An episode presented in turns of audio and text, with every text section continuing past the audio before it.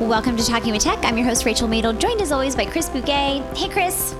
Rachel, it's been a hot second since we've done a listener question, and people send us questions all the time. So let's dive into one, shall we? I'm excited, Chris, because this is a really good one. So, the question is I have a student who has been using high tech AAC since I started working with him in 2020. He's a high school student, and I'm a school based therapist. When I started working with him, he was transitioning from Proloquo to TouchChat on his device.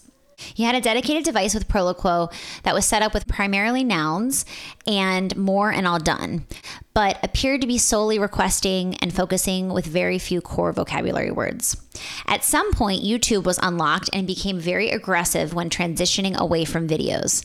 His previous therapist then introduced a new dedicated device with TouchChat that had core words, but still mirrored some of those preferred items and kept them in the same spot to support motor planning. He did well the past two years using the device for primarily requesting, but we provided a lot of modeling for other communication functions and was gaining some interest from him. However, this year he's not touching the device. He will look at the device, hover his finger over a very specific word, but will not touch the device itself to generate speech.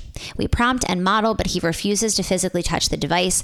We've provided a stylus to help bridge the gap and also adjusted the voice settings and volume to see if that will support him, but have seen no success.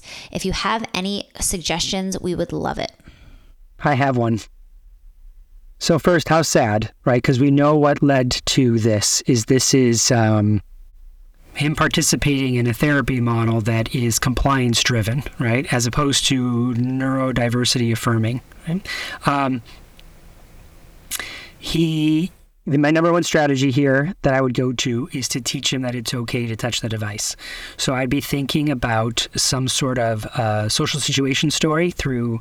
Um, like writing books that uh, that either you write or you write with him, um, that that you then make into a video that he watches uh, about how people communicate and how he doesn't need to wait to touch the device. That's my first go-to is a multimodal uh, therapy intervention campaign uh, to teach him that it's okay to touch the device without waiting for somebody to give him direction to do so.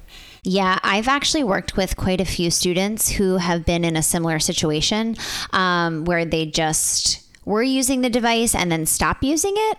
And I find that there's oftentimes, as you mentioned, Chris, some type of compliance based element here that that is um, there's a right thing to say and a wrong thing to say. And if you say the wrong thing, then I'm going to tell you to try again or, you know, not respect the communication that you are uh, using in that moment. And when we give corrective feedback like that, we're really creating, in some situations, a lot of speaking anxieties. Like, okay, if there's a right and a wrong thing to say, I want to make sure I don't say the wrong thing. And so I'll hover my hand over, but I'm not sure. And I have this like internal struggle with you know being able to communicate what i'm thinking and it's just it's really a sad situation because you know if we if we approach communication with curiosity, with openness, uh, with attributing meaning to whatever it is that a child decides to communicate with us, um, we can kind of prevent some of this, um, some of these anxieties from developing. Um, I also think it's just really important to recognize that there are anxieties around communication. Um, if I'm, if I know that communicating is hard for me, and someone's putting pressure on me to do it, that just intensifies my anxiety around it. And so I think we do need to be really cautious um, and have a lot of empathy for that experience for our students using AAC because it can feel very intimidating to feel like you have to perform or feel like you have to say the right thing in a situation. And so for us as educators, what we can do is try to create a really safe space, a safe space to try, a safe space to say whatever you want to say. Um, and so I wonder if there's a way that we can help this student by you know creating that safe space and not putting so much pressure on actually touching the device.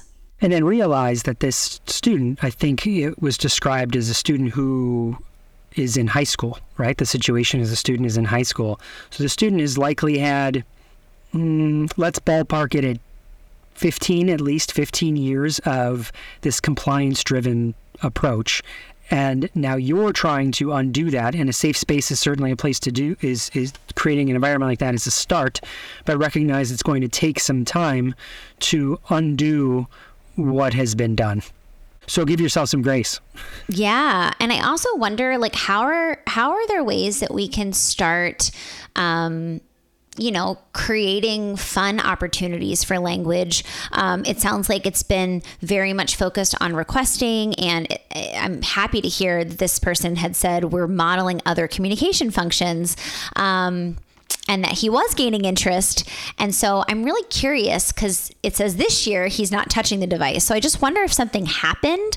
Um, I'd be definitely having conversations with the family at home and you know the team just to see if there's any anything that like happened because it's not it's not usually common to see like I'm using the device, I'm using the device, all of a sudden I'm, I refuse to touch it, right? That like warning bells go off like huh was there some type of really like traumatic event that happened with this device that now is producing this kind of response and this anxiety? Certainly having those sorts of conversations to try and see if something like that happened. I could also see depending on the the student like now i'm just done. Like well i'm not doing this anymore. I have mm. made a decision in my own head that uh, this is not for me generally, this is very very uh, general statement here, is that in your teen years is where you become the most rebellious. You know, you you you fight the man, you fight the system. You know, and maybe this student is doing that. You know, like I'm just not doing this anymore. I'm not going to be your. I'm not going to just follow the rule that you set. This doesn't seem to make any sense to me. Well, also, how can we incorporate more language that a teenager would want to use? Like, go away. this sucks, right? Like, I mean, can we teach language like that so that he has the ability to really communicate what's going on inside? Um, he also loves YouTube. So, how can we incorporate that into what you know we're working on and having him learn how to comment about YouTube videos and specify if there's specific YouTube videos that he likes. Um, can we pull the keyboard open and see if he'd be willing to type? I don't know what the literacy skills look like, but there's it's never too late to start working on literacy. And how can we start, you know, having creating different experiences with this device? Because at the end of the day, like he had for whatever reason, a not good experience. That's why he's not touching it. And so, what are the things that we can do to make it fun, to make it engaging, to make it feel different? Um, so I, I, it's it's a tough situation though. I've been in this situation. I actually, have one student on my caseload right now, and I did an assessment, and he didn't touch the device at all like not once. And I was talking to there's a student with me who was observing, and I was just like, she's like, "Is this common?" I was like, "No, it's not." Um, and he's still not touching it. So I was like, you know, I was doing, I was pulling out all the stops. He loves Pirates of the Caribbean, and I was like, all right, let's put Jack Sparrow in the device, and like really trying to get him engaged. And he, you know, it's also fair to say part of it was just building rapport. He wouldn't even come in the room to start. So by the end of the session, he was sitting next to me. We were watching Pirates of the Caribbean. I was modeling Jack Sparrow and all the different characters for him. And so we did make some progress, but you know, it's been it's been um, it's been a challenging case. It's been hard to kind of get him um, comfortable with the the device. He's he's a high schooler he also um, he had some regression so he had a lot of verbal speech and he's lost a lot of that and he's definitely lost intelligibility. And so he had these skills and then he lost them and so i think there's an acute awareness around that and a lot of anxiety around things feeling different and him not being able to communicate what he used to be able to communicate. Um, and so you know this is this is uh, something that that really speaks to me this question because i'm dealing with this exact thing in my own practice this. Um, but sometimes these things just take time, and we have to be really. Um, we have to be really relentless in searching for ways to help get our students feeling safe and comfortable. And um, it's not always immediate the the the, the wins that we see. Sometimes we have to really think outside the box and we have to talk with the whole team and really brainstorm and troubleshoot together to figure out situations like this. One last idea I would share, and this is a, a plan B, not a plan A. So, okay, we've done this, we're trying this. Everything you just said is what we've been doing. You could consider changing the device. Yes, on this old device, that's how it was. You had to look at us before you could push a button. This student device, now let's do that marketing campaign. This is totally different. Here you get to do it because this one is blue, not yellow, and this one is this app rather than this app, and it's sort of like wiping the slate clean.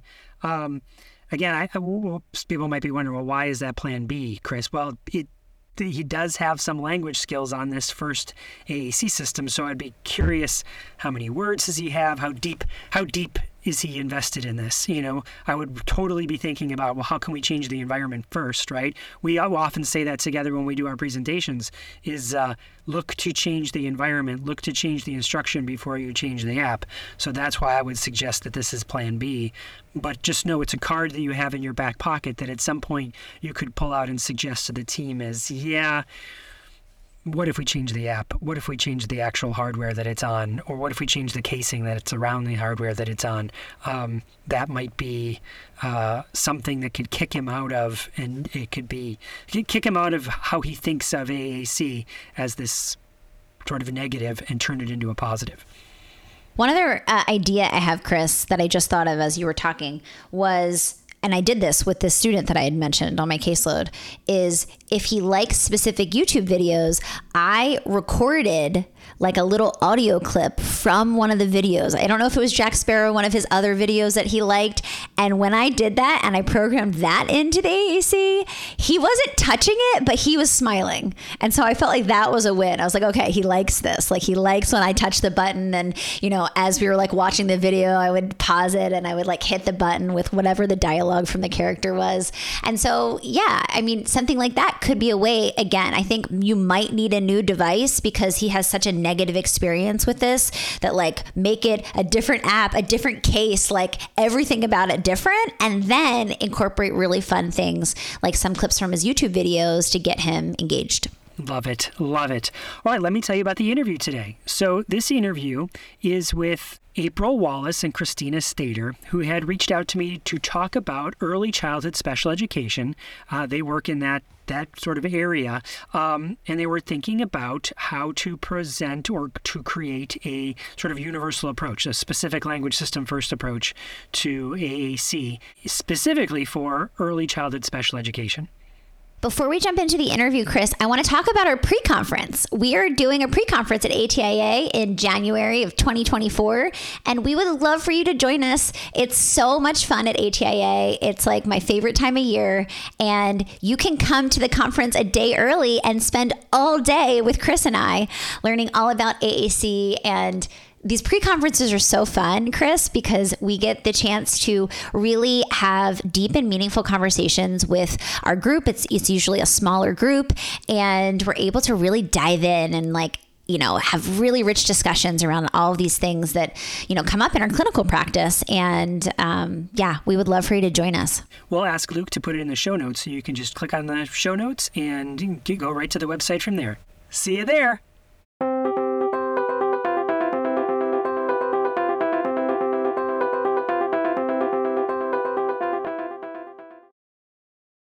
Hello, Talking with Tech listeners. I am India Oaks, and we are inviting you to join dynamic conversations with a community of people who are working together to make the world accessible for everyone at all times. And I'm Mei-Ling Chan, and we're so excited to share the Exceptional Alliance's epic accessibility event to talk about all of the ways we can optimize how the world is experienced. That's right, Mei-Ling. Accessibility isn't just about entry and curbs. It's about vocabulary, policy, innovation, research, how we access the world electronically, and so much more. Join Exceptional Alliances on October 20th and interact with intimate roundtable discussions about advancements in accessibility and lived experiences. Registration's free, and it's important to remember that just by registering, you are actively supporting virtual event access, which demonstrates the value and continued interest in virtual events and supports accessibility. So grab your free spot at exceptionalalliances.com, and we look forward to chatting with you during the event.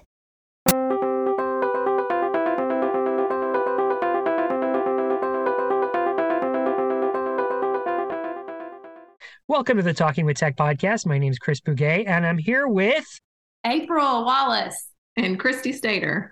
Hi, April. Hi, Christy. So, can you tell everybody a little bit about who you are and what you do? Um, well, I'm Christy Stader, and I'm a speech pathologist. I work in Aiken County um, in the public school system, and I am on the assistive technology team, and I support all of our schools in the district basically um, as far as supporting the use of AAC. Um, and I've done a variety of things from you know direct caseloads to working in private practices and all of that kind of thing. But I have landed here supporting assistive technology in Aiken. Awesome! Congratulations, in April.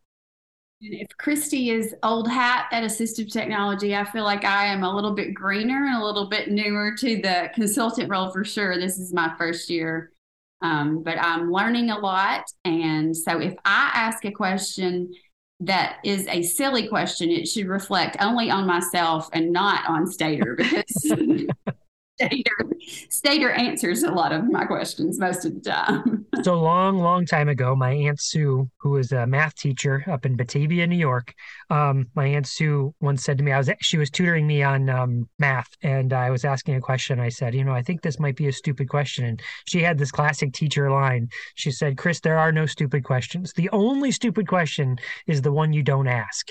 And it's like, right, right, right. Like this is a question safe zone. So uh, no judgment no judgment whatsoever. I'm actually a little bit like a grandmother when it comes to technical stuff. Um, sometimes I think I relate well to my peers that I'm supporting because they recognize quickly that I am not very savvy, but I do really understand the basics of how much language this opens up for our students. And so the more you see that happen, the more excited you get about being a part of that, the quicker you learn um, but it definitely does not come naturally to me.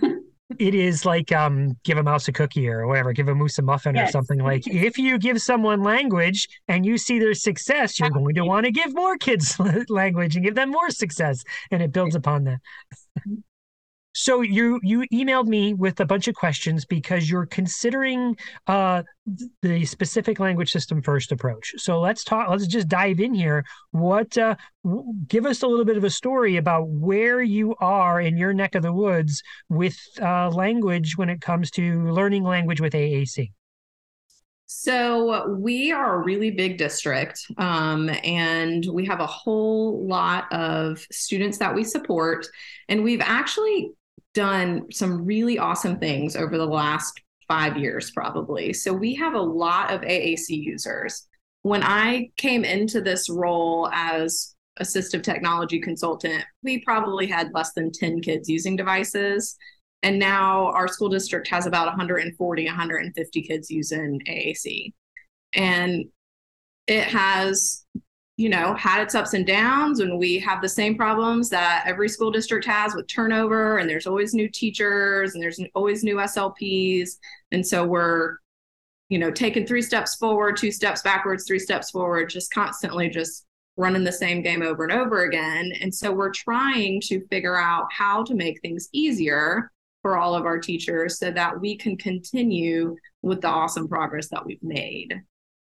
So, first of all, April, give Christy a big pat on the back. I mean, going from those numbers to those numbers is a huge accomplishment Absolutely. in five years. Absolutely. And, and most of it, there was her and another team member that was here for most of those years who really drove the train um, and it just accomplished a lot in a short amount of time. So, Christy, let's talk about it. In those five years, like you said, you are you're you're doing um, in order to get the kids to have the access to the tools. Eh, what did that process look like? So, when I first came on board, I think we started in a place that a lot of districts start, where there was like a hodgepodge of AT people, an OT, an SLP, maybe a teacher, maybe there's only one person half a day a week. And so my role was SLP half a day a week, essentially. And I was the like gift giver, like, oh, you want to try something? Here you go. Good luck. Let's see how it goes. And that's the experience that I had had before coming into this position. And it was okay, but it wasn't doing a lot. It wasn't finding kids, it wasn't supporting and getting more kids on devices. It was if somebody reached out, somebody responded kind of thing. And so react. I'm going to react. It was a reaction. And there wasn't a whole lot of reaching out because there wasn't a whole lot of knowledge. And so obviously things have gotten, you know, AAC is not this novel thing anymore, but, you know, we provide a lot of teaching and support professional development. And April always uses this phrase, showing's better than telling.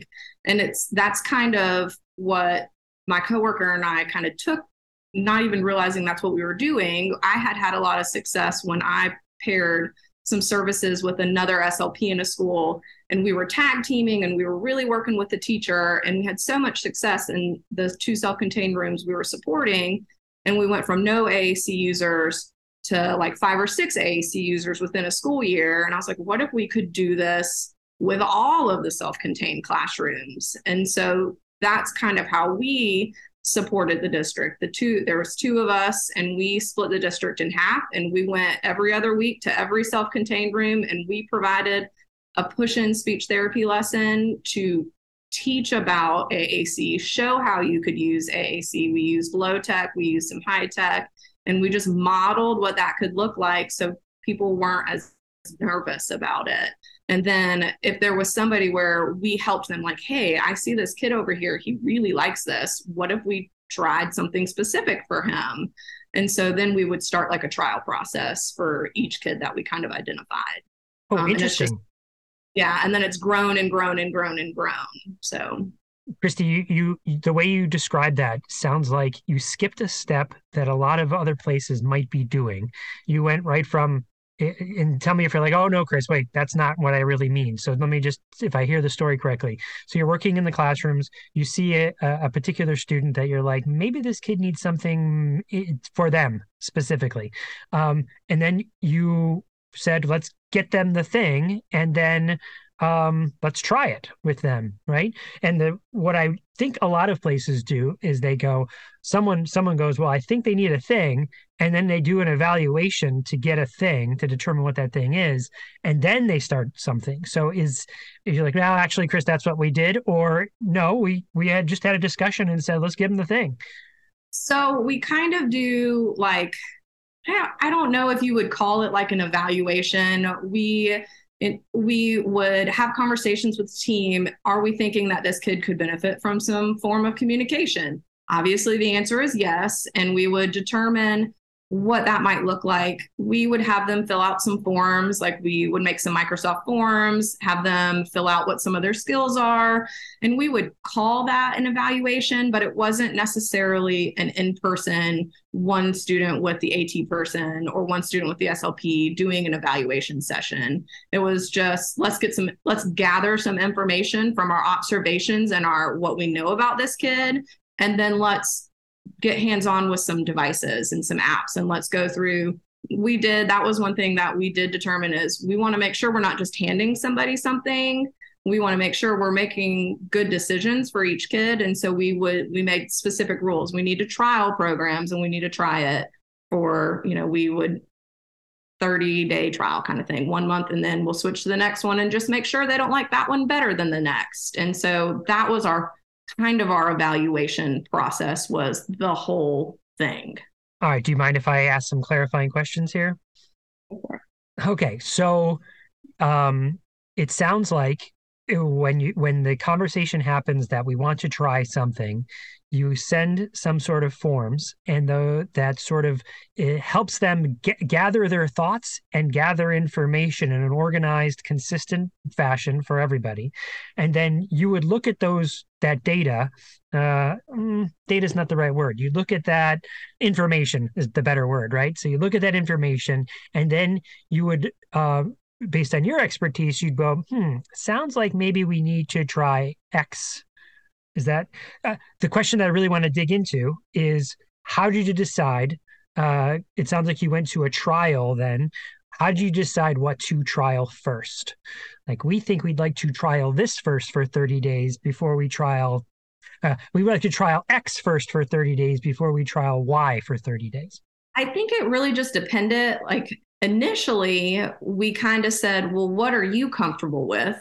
because it was so new to everyone. And so, like, if this person said, Oh, I really know, like, I've seen this program, I would like to try this one, sure, if you're going to jump into that one and try that one, let's try it for 30 days. And then let's try this one because it's different than this one. Like Pro to Go was one at that time that everybody was very familiar with and so they that was usually what people were like oh well let's try this one it was in their mind simple everything was right there on that page they could open folders and maybe find what they needed and then we would say, okay, well, now let's look at LAMP because LAMP works completely different than Proloquo2Go does. So, what worked for you maybe doesn't work well for that student. So, maybe the student would do better with this motor planning aspect because Proloquo2Go doesn't utilize motor planning. And then when TouchChat came into the game, well, this one uses this like, you know, word prediction method and makes communication super fast. And maybe the kids would really like the symbol set on this one versus on LAMP. Or, and so we kind of would talk through those things. What's their disability category? You know, what's their learning style? But really, it was, we pretty much had a, a big three that we would cycle everybody through. And depending on who we were working with, and how comfortable they were, we would either say you might tell within the first two weeks that this is a no-go so we can move on to the next trial or we need to stick with it for the full month to really make sure we're not seeing that this kid by the end of this 30 days has really shown us oh yeah this makes a lot of sense to me compared to the other ones. Let, so, let me ask that. So let's say this student because it totally makes sense like this is not this is not jiving. We need to change it out so we don't need to wait 30 days. Um, that makes sense. Uh, at the, am I hearing you correctly to say that after 30 days, if a kid is making progress, you're still going to swap it out and give them something else just we to do. see if that works? We do because sometimes like our our you know thing that we said to that question was they might do even better with the next one and mm-hmm. you never know like cuz that has happened where they might do pretty good with LAMP and then you give them TouchChat and you're like I had no idea they were going to be able to do all this because they're they work completely different. There are a lot of students who are going to do well with any of them, but then they might excel with one more so than the other. So that was why we were like, well, let's just see, and then we can go back to what they liked the best.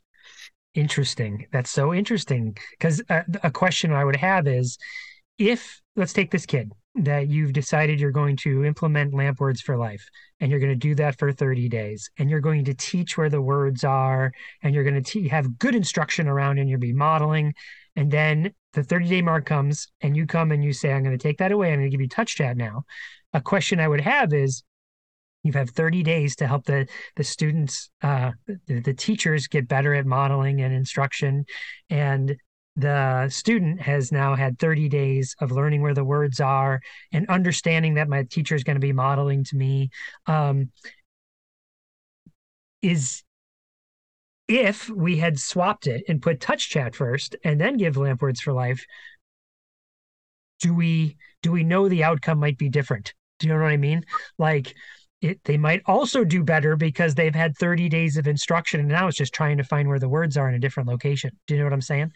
Like, yeah, does one so, influence the other? Is I guess yeah, my so point. we have these questions all the time too. Like we we're always questioning: Is this the right way to do this? Or you know, we have you know, why do we need to move to a different trial? The same conversation happens all the time. And I think part of why we went with this is because everybody was learning and figuring it out. And this gave us a process. Yeah. This is the way we're doing it so that we can support you and we can help make sure we're making good decisions across the board. And we're not just saying well i like this program so let's go with this program.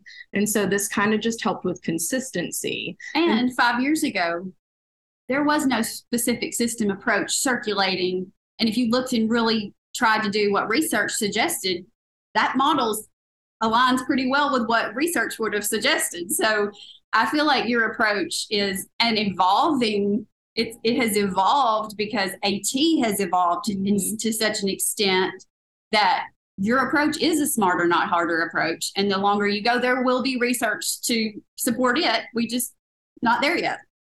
Yeah, and I think um, a couple clarifying points here. So, Christy, I think you're spot on in April. What you're saying is that five years ago we we we didn't have a process. It sounds like your school district, so we created something, and it's better to start and do something and then tweak it from there than just be like, well, I don't know, we got nothing consistent or have anything, right? So, uh, and there wasn't a lot. There was maybe to your point, April, one model to follow, which was do um, trials based on what I think was either getting money or funding from insurance.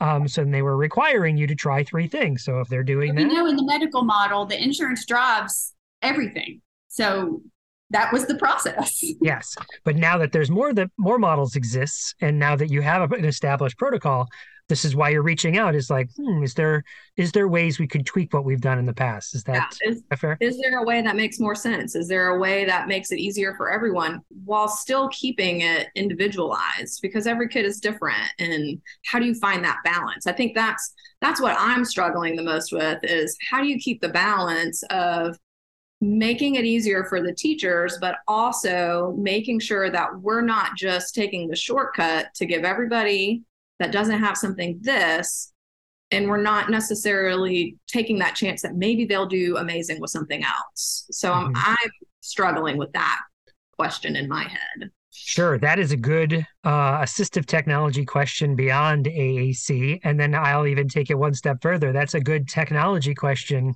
for anybody. You know, how do I know that I've picked the right remote for my TV. I could be a lot faster on a different remote. You know what I mean? I how do I know I picked the right car? Man, maybe I need a Tesla because that has different features, you know. So your point there uh, of how the process is built on feature matching makes a lot of sense to me is that I have the thing that sort of restricted me in the least way possible. That, and so having some sort of conversation about what we think is going to restrict the kids in the least in the least way possible to me is a good starting point. And then of course you can always tweak from there, you know. So uh, if that's not in your current form, um, like you said, you have sort of uh, if you're still using the the Microsoft Word forms, that might be a good question to ask. Is which of these which which of these applications do we think is going to restrict the student the least and why and then that would be the one to start with um, yeah i would also say that um, there's there's unless you know something that i don't I don't know if there's anything magical about 30 days. Like it could be.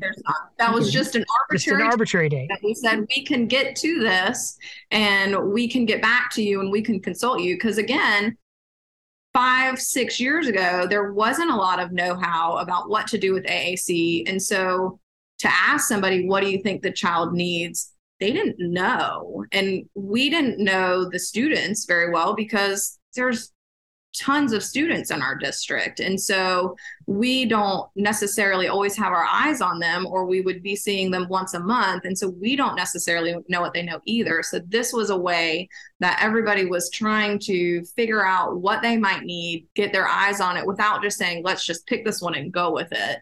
And then now, five years into it, it does look a little bit different based on the people because they know they've been doing it and they know this kid's not going to do well with this program because they're not going to be able to understand how these folders are organized. And mm-hmm. so we rule that trial out and we don't test that one. And then they say, well, they might do okay with LAMP and they might do okay with word power. So let's try both of those.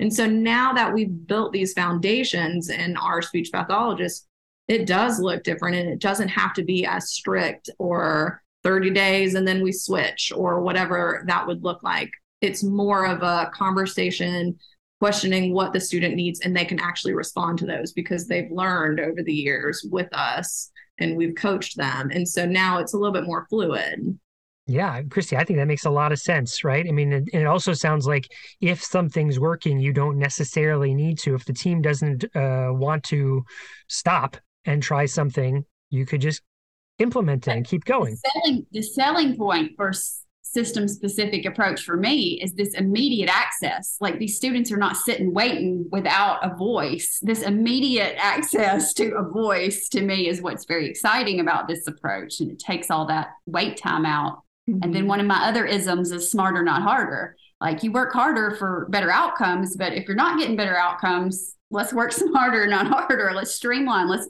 that to me is more efficient to say you're nonverbal. Here's a voice rather than oh you're nonverbal. Let's mess around and trial with you for a little bit. So let's dig into that, April. What do you think is the next step here if you're going to implement a specific language system first approach? What changes do you want to make to the system how it works now? So, and kicking things back around, you know, we went and looked at our numbers in our district to see what app that we trial is the top, who's running the highest numbers, which we already pretty much knew was TouchChat. In our district, we have more than 50% TouchChat, 60%. Mm-hmm. 60% TouchChat.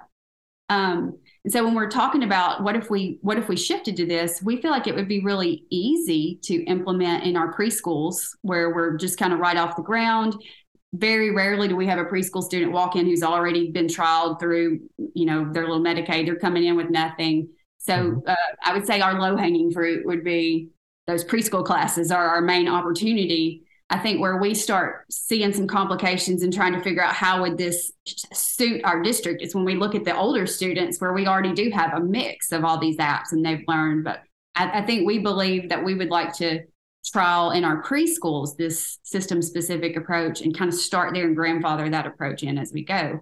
But we've talked before too about in some of our older classrooms where we feel like we've just had difficulty getting it off the ground, whether it's teacher turnover or whatever. Maybe this would streamline that process there too. So, yeah. Do the so a couple questions and uh, let's say so it sounds like you're you're thinking about honing in on preschool, starting there, and then see what happens. So um, currently in preschool, um, do you have low tech communication boards? Yeah, that was something that we kind of rolled out as our tier one over the last couple years. Was everybody got? Um, I think uh, Word Power has like a, a bigger board that's based off of 60, but then it has all these extra words added onto it. And so we kind of started that as our tier one a couple years ago. And um, you know, it gets used or doesn't get used, um, kind of thing. But that was our idea: was everybody would have a core board that we started with. So core board based on word power that would be similar to TouchChat, right? Like a, uh, similar to like the home screen of uh, TouchChat. What did you say? 60? 60. 60. Okay. So to me, you know what I'm going to say? I'm going to say you're already doing it. Exactly. You're, you're just. That's a good nuts and bolts question that I wanted to ask you about when you're starting this in the preschool do you go in day one and want everybody to be sitting there with an iPad because it's not realistic? How are you, you know, in these SPED classes, we're just trying to get them to sit in a seat for two minutes, join attention for two minutes, 30 seconds. So um, when you start this with those teachers, are you taking a, a device for each student? or and and does everybody get one verbal and nonverbal and that's how we're implementing this or how how does that look in the classrooms that you've been in where it's been most successful? Here's how I'm going to ask you, right? Because um, uh, I'm going to ask you, what would you like to see in your neck of the woods? What do you think would be most effective? regardless of what other places do.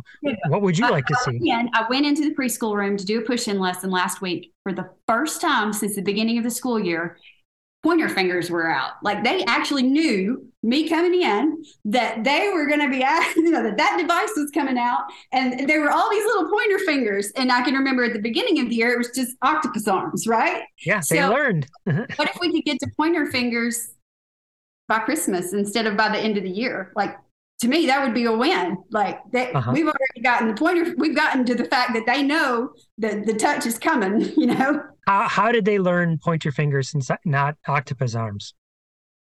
Just repetition over and over and over again of those core boards coming out. Me coming in modeling with that iPad, like, and it's their team, not me, but you know, their speech therapists and their teachers. Everybody, they're seeing it. They're they may not have had a device, but their neighbor had an iPad that they saw out throughout that school year.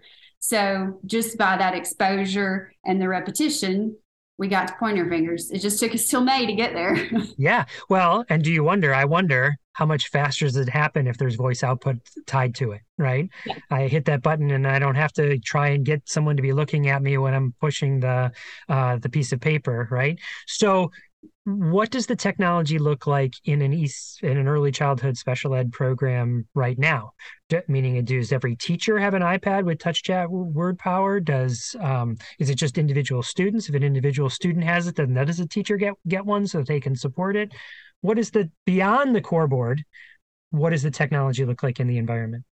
So i want to say it was it was either i think it was two years ago we purchased ipads for each preschool classroom for that purpose of introducing core language to them and modeling and being able to see like what child is responding well to the voice output you know they all have their little core boards and so that classroom teacher maybe you know student a has their device and student b and then they have six other kids well that teacher can now have a device that she can while she's doing her lessons she can walk over and have them use whatever program it is that they want to use. Usually it is word power that we put on there, but some teachers have all of them on there that they're kind of playing with because maybe you know one of their students has lamp or Proloquo2Go so they'll have that as a backup as well and so they do have an ipad in there and they have lots of low tech options as well um, it just depends on the teacher what they're using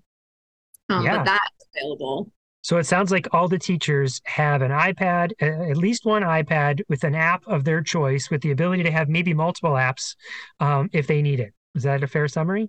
Yeah. So, okay. So, again, it sounds like you're already implementing this to some extent. What would be the next step of implementing? Like, what would you like to see change?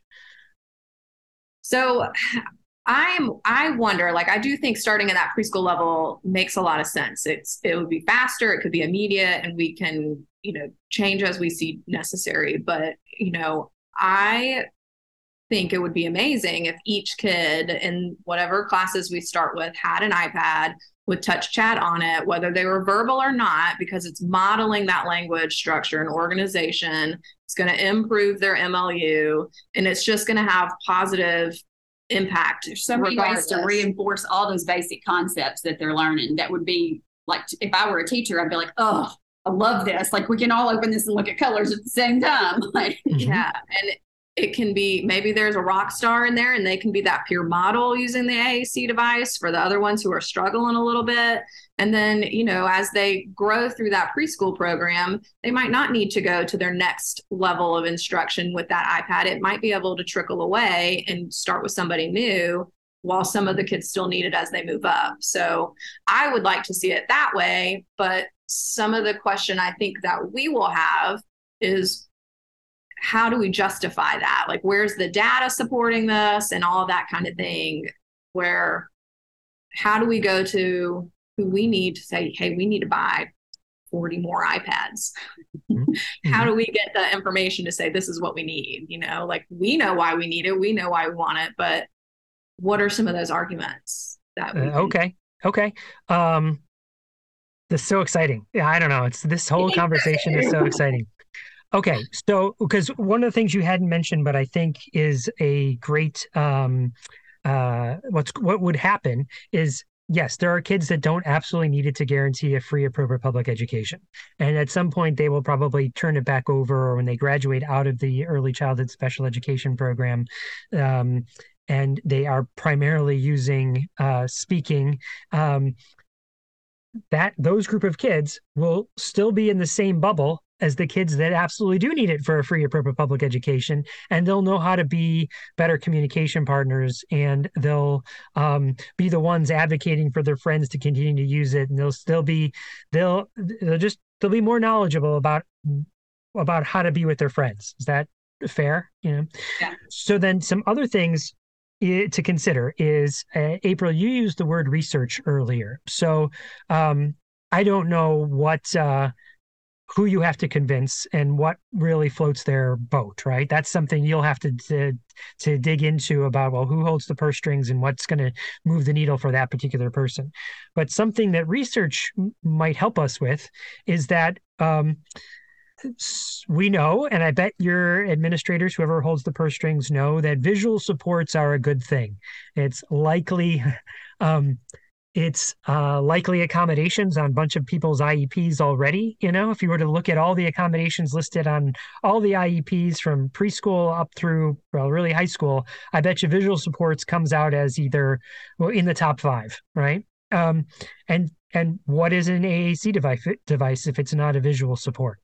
But okay, it's not just a visual support; it's audio support, right? So, uh, and I guarantee you, if you were to go look at your IEPs and pull out all the the uh, accommodations on your IEPs and made a giant list of all the accommodations, and then you did a quick keyword search for the word audio, I bet you that also comes out in the top five of accommodations: audio directions, audio supports, um, uh, or something read aloud, which would be associated with audio supports throw all those things in a bucket, audio is going to come out to the top. And what is AAC if it's not an audio support combined with a visual support? So now we've got audio plus visual, and we're just saying we're keeping it organized. Um, how many kids do you know that we're working with through executive functioning? Couldn't we take it and make it more organized? So, what AAC does, if you break it down into its individual component parts, is it provides audio, visuals in a consistent format.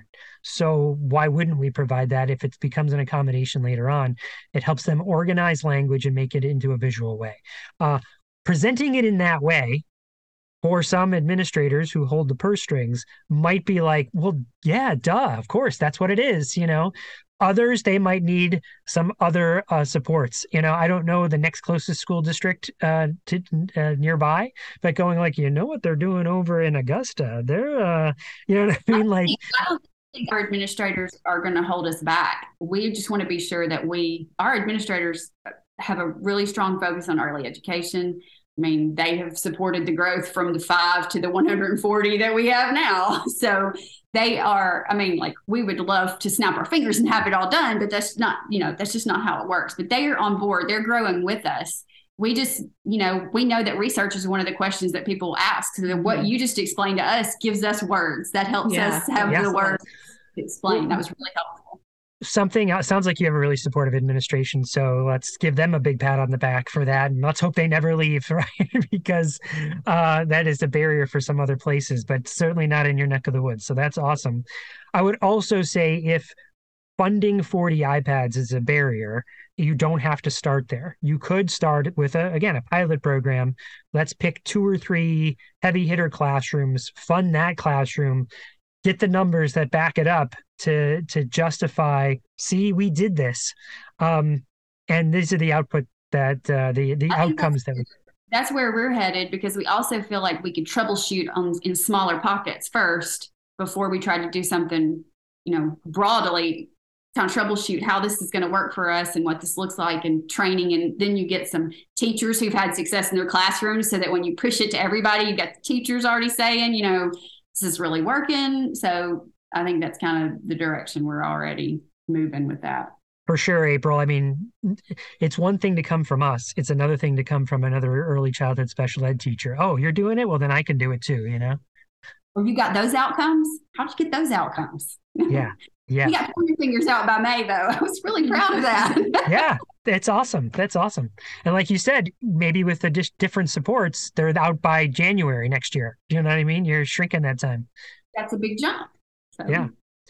Um, okay. So do you think funding is an issue? Because then if once the administration knows that that's the thing that we're going to do, finding the money I find is the easier thing because yes, there's just taxpayer money that we get paid from public school, right? But then there's donors choose and grants and PTOs and community connections and uh, and on all sorts of different ways to try and go get the money.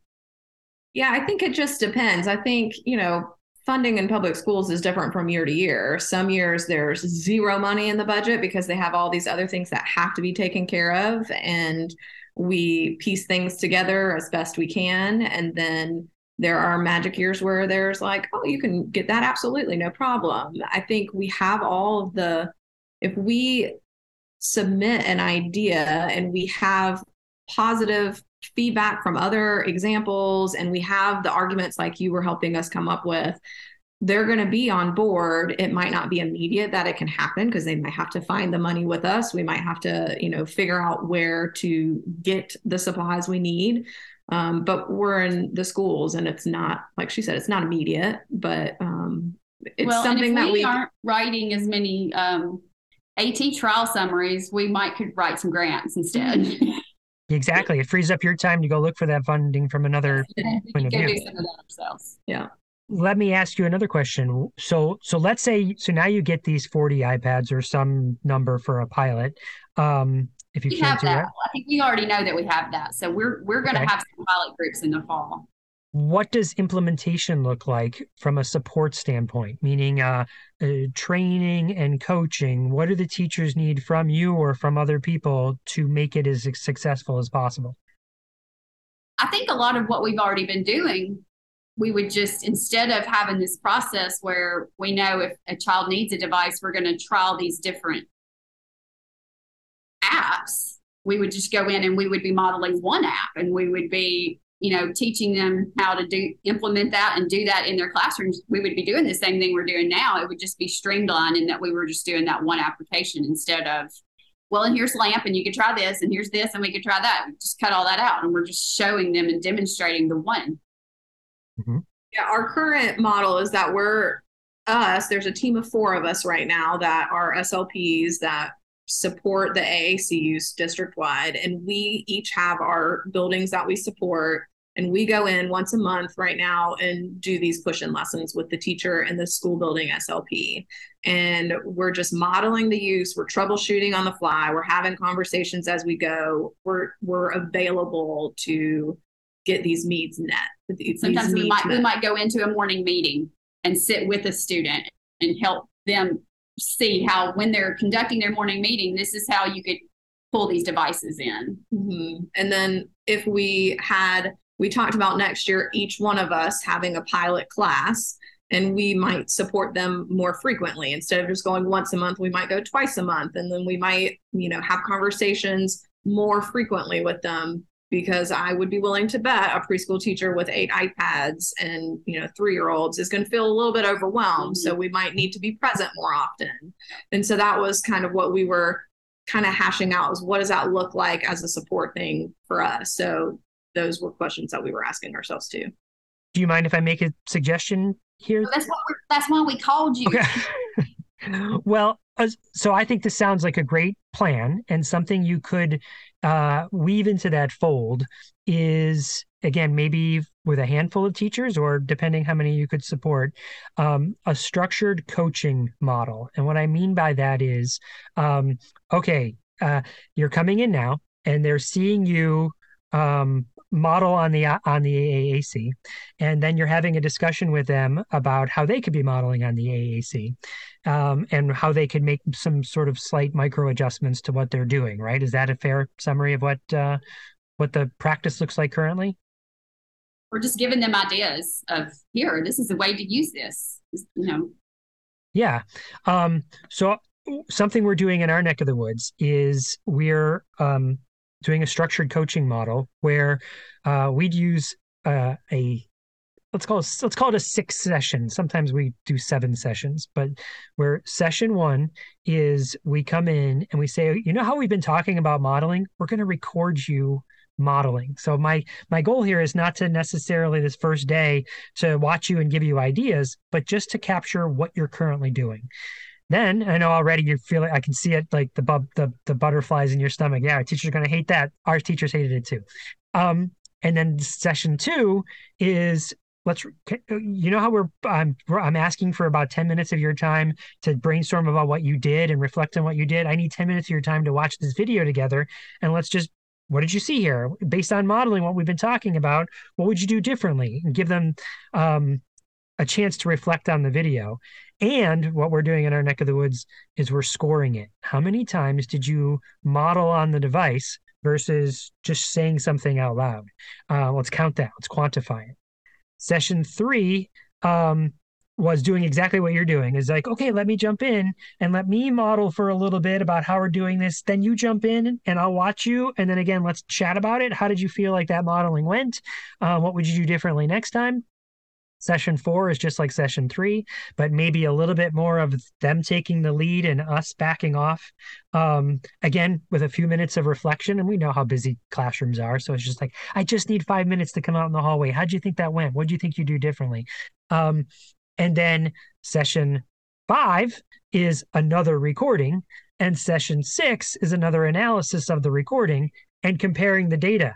Remember how I came on session one and you we watched you and look how you weren't modeling at all, or your modeling was really low. Um, but now, after a couple coaching sessions, and there's no magic to six, it could be, could be, there could be more models and uh, sessions. When I say three and four, it could be, there could be more of those, right? But a beginning and a middle and an end, um, and showing that comparative data this gives you a couple different things. One, uh, I should say, in our neck of the woods, every teacher had that butterfly feeling at the beginning, and also was like, "When are we doing more coaching?" Because they saw their skills get up, uh, grow. They felt good about it. You seem like really fun, easygoing people. That you're not like the the judgmental. Uh, you're doing it wrong. You know what I mean? It's like, oh, you're here to support them, and they see that and they see their growth. That's one. Two, it gives you those outcome numbers that you need for your pilot to say, look, we started modeling. We were only modeling 10% of the time. But by the end of this coaching, with the all the kids having the devices, um, and we're sort of building a culture around it, look, we're at now 33%. That's a huge growth in in a year, and we're going to keep continuing. So it gives you some numbers to latch onto to show your success. Um, so an individual person sees their own success, but the whole program sees some success. And I think again, I'm going to April. You yeah, you use the word research, so I'm going to keep saying it. I think there's some research around coaching in general, um, that sort of model, not just even specific to AAC, but just um, in the world, is a good uh, is a good model. So, with all that said, what do you what do you think about something like that? That would have to come from our administration for sure, because it's very different than what we do now.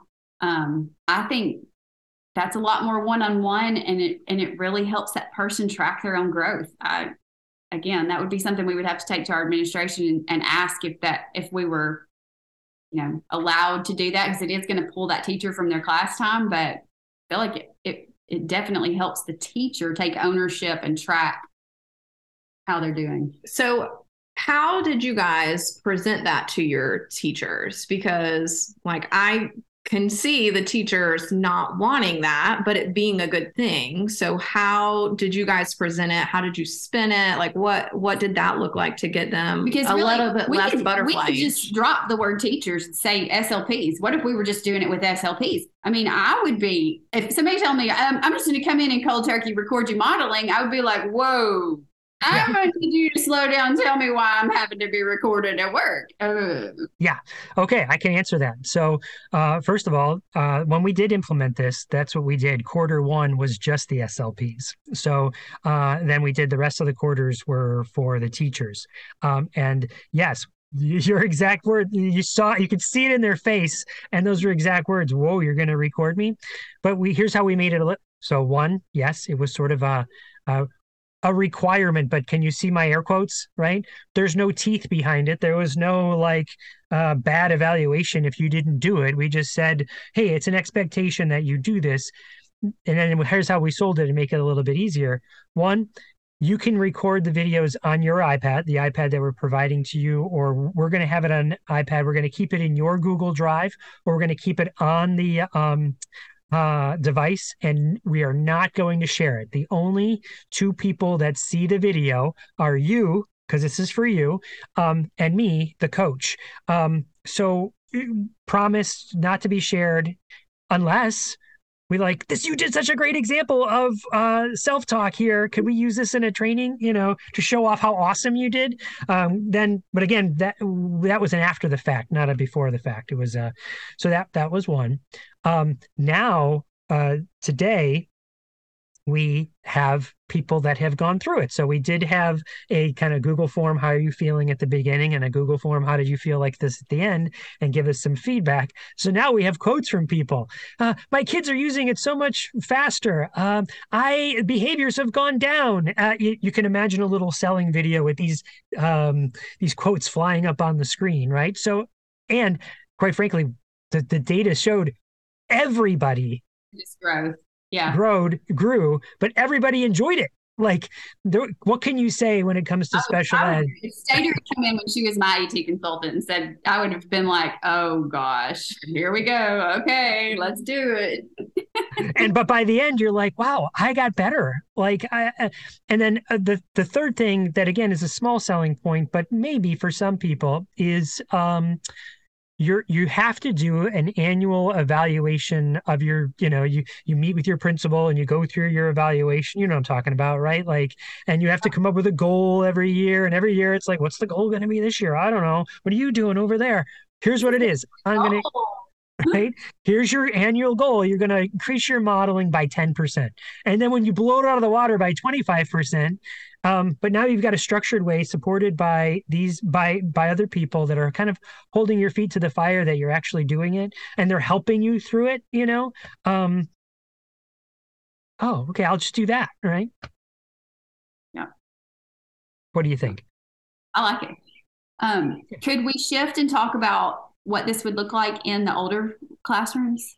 For sure. For sure. I'm to let you do this because Yeah, I just like with all the people that you have chatted with or everything that you have seen with us, like our district has so many devices already. So I've struggled with what does that look like when there's already existing things going on? Um, do we kind of do a refresh and see if everybody actually needs what they have? Do we just um, you know if somebody doesn't have something and they're sitting in a classroom do we just start there and say okay you don't have any you know functional form of communication so here you go here's TouchChat or you know what does that look like we like i just can't i just can't piece together what that would look like for us because we have so many users Okay, well, I'm going to make some assumptions here, and then you be like, Chris, this is a um, that's a fair assumption, or or not really.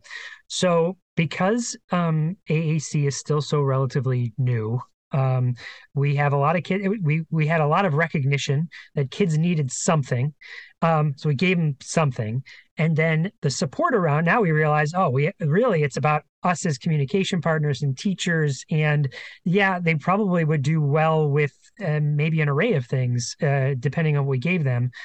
We have to spend more time supporting the teacher. So, what has tended to happen is there's um, a group of kids that still don't have anything. So I think, um, to your point, April, let's get them something so they're not waiting, right? Uh, so there's that group. There's another group of kids that were given something, but the support around that thing was Swiss cheese. So they might not be using it in any sort of functional way. And in some cases, it might even be like, ugh, the way that was implemented was uh, I hate those things, right? Like um, if it was forced upon me or I had to, it was more like compliance um, and I'm forced to push the button, I might even reject it. Um, to the other end of that would be um, someone gave it to me but didn't really know how to use it. And so i don't really know how to use it. And so i'm not really using it effectively. I haven't i don't have established motor plans and TouchChat or LAMP Words for Life. I only use it maybe for a glorifying requesting button you know uh, there's probably that camp of kids. And then there's the camp of kids that actually they're the the the ones that have established the motor plans and they are using it to say a lot more um and their language has expanded uh and so those are the kids that I think you're a little bit worried about, Christy, right? Is that we don't want to make sure we want to make sure we're not taking something away from them that works.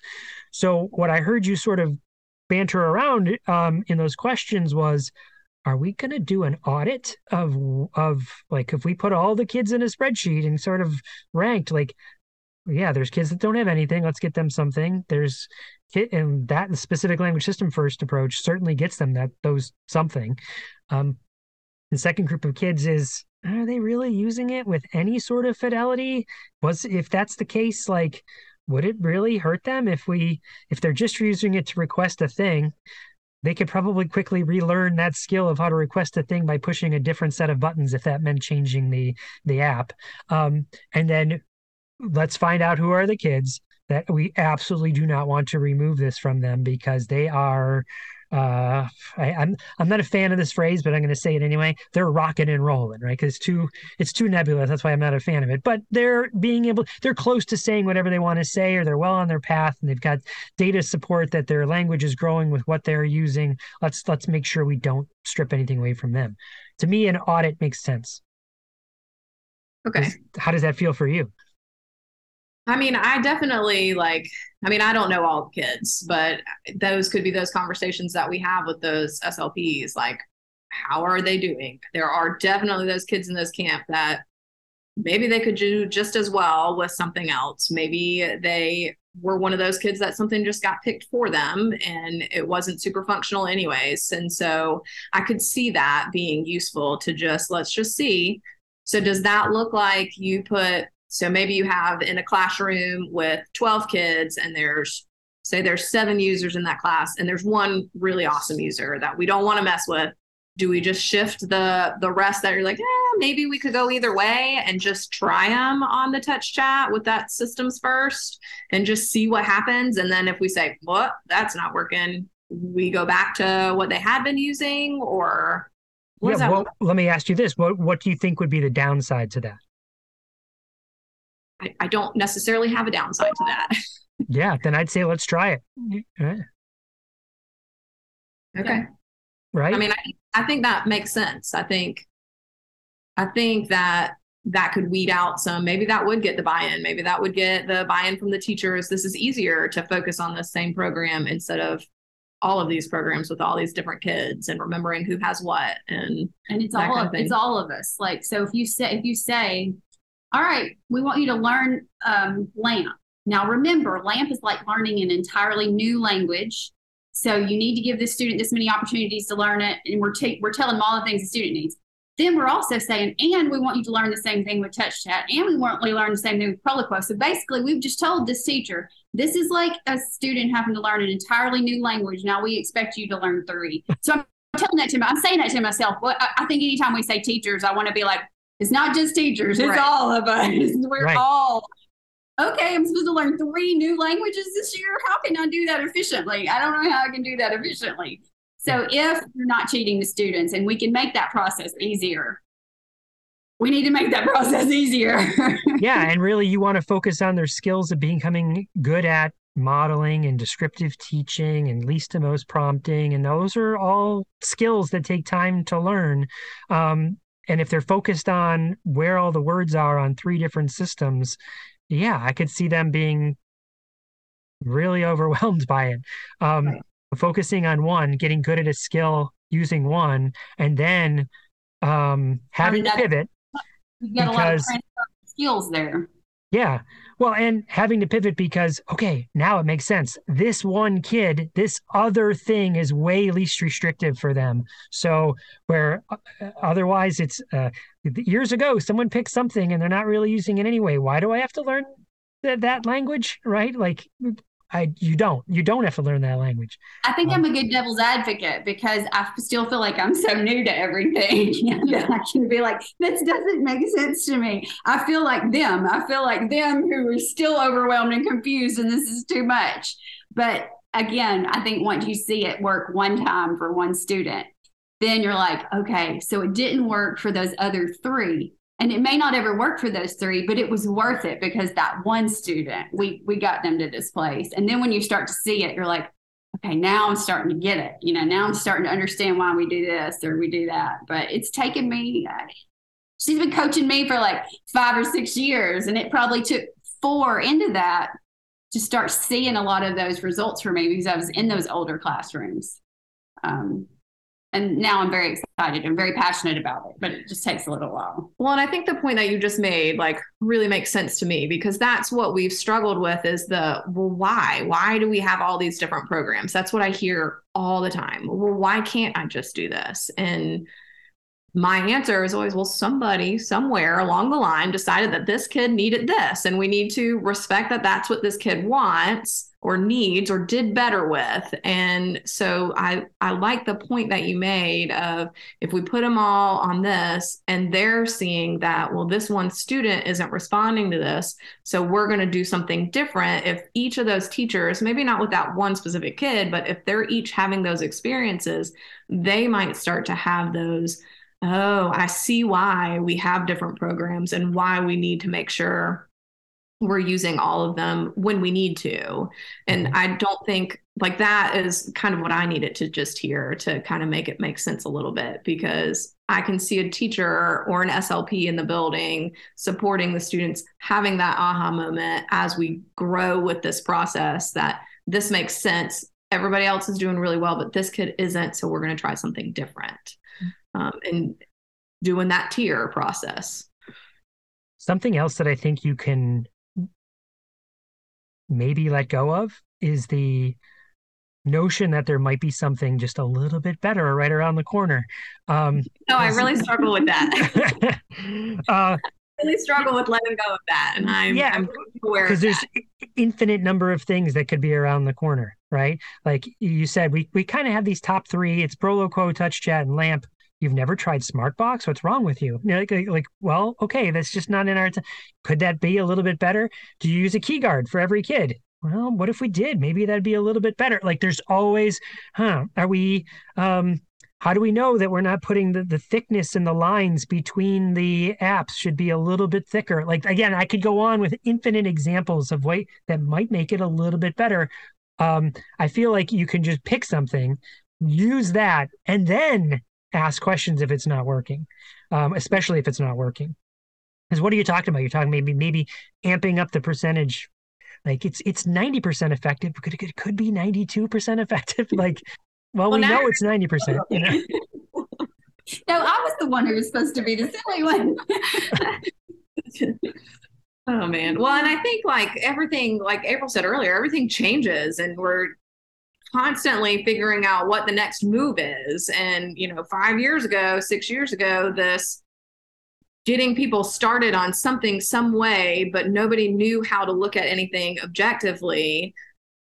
This was a good fit for where we were at as a school district. And like we're recognizing as we're growing, as everyone in the district is growing and everybody's more familiar, like it is time to shift our focus and the way we do things. So what does that look like for us? And so having this conversation has been really helpful because it's helping me tease out that well, would it look better if we do it some other way? Or would it be better for this kid if we did it this way? And so that's helping me kind of break down some of those things that I've ingrained in myself for the last seven years doing this in this one way. So well, I just want to say you're both champions being forward thinking this way because so many people do get stuck in the, well, this is the way we do it, you know, rather than every three to five years questioning why do we do it this way? Which is exactly what you're doing is you're reevaluating and re- and reflecting on your practices and trying to think about well what makes net the uh, you're on we're on this lily pad. What's the next lily pad we jump to? Rather than just being like but this lily pad's not sinking. Why would we jump off it? Well because there's there's uh that you're not getting across the pond necessarily as fast as you could be. And, I think we here in Aiken have been really fortunate because we do have the support of all the administration and the people above us, and they trust what we think and what we suggest and recommend. And so we're able to kind of have these thoughts like, what could we be doing? Should we continue this way or should we do something else? Because we're not worried to go and say, hey, what if we did this? Because they're going to say, okay, tell me why, and maybe we'll roll with it. And We've said that if we could convince each other, we could convince. if we can convince our little AT team, we can convince anybody higher up because we ask each other harder questions than they'll ask us from. Right. For sure. For sure. Well, it sounds like you're doing that. So, uh, any other questions you have um, about uh, about this whole uh, initiative? I don't think so. I mean, that helpful. was really helpful. Very helpful. Thank you before we go, let me just ask, let me ref, let me ask you some reflective questions. What do you think is your next step? What are you going to do once we get jump off this call? So I think we had pretty much decided that we were going to do the pilot and each one of us was going to pick a classroom to do it with. So that way we can help with getting everybody else on board. showing them the results from we tried it in these classrooms and look at the outcomes and then we can snowball it the rest of the way from there we're looking at three preschools and one one elementary age classroom and and seeing what kind of results we have. So we can say look at this. Let's all get on board now. And i'm going to look into how we can tie in more of the coaching because that's something i personally struggle with is how to more effectively help and support these teachers because we are more of the show what you can do look you can try this and how do i improve in that way and not return demo. We don't have a return demonstration piece for yeah. Yeah. Like put some more accountability on them growing their skills and not just me showing them what they can do. And so I think I'm glad you mentioned that because that is definitely an area that at least I could do better with. And so tagging that into with what we're doing with this pilot, let's just pilot it all together and we'll do some sort of with these four classes because I don't think I could do that with all of my you know 18 mm-hmm. locations I support, but I can start small to do some personal growth there and do it while I'm doing this pilot as well and just say look at this combined how everything's working together. We need to move forward with this. Well, I am super excited for you. Don't be a strangers. Uh, let me say it again. uh, don't be strangers. Let me know how it goes. Reach back out and be like, okay, we've been doing this, you know, and here's our results. Because um, I think it will be really uh, empowering, just not just for you, but for everyone else who listens to this. So thank you. Yeah, awesome. Thank, thank you. you, Chris. All right, talk to you later. Bye.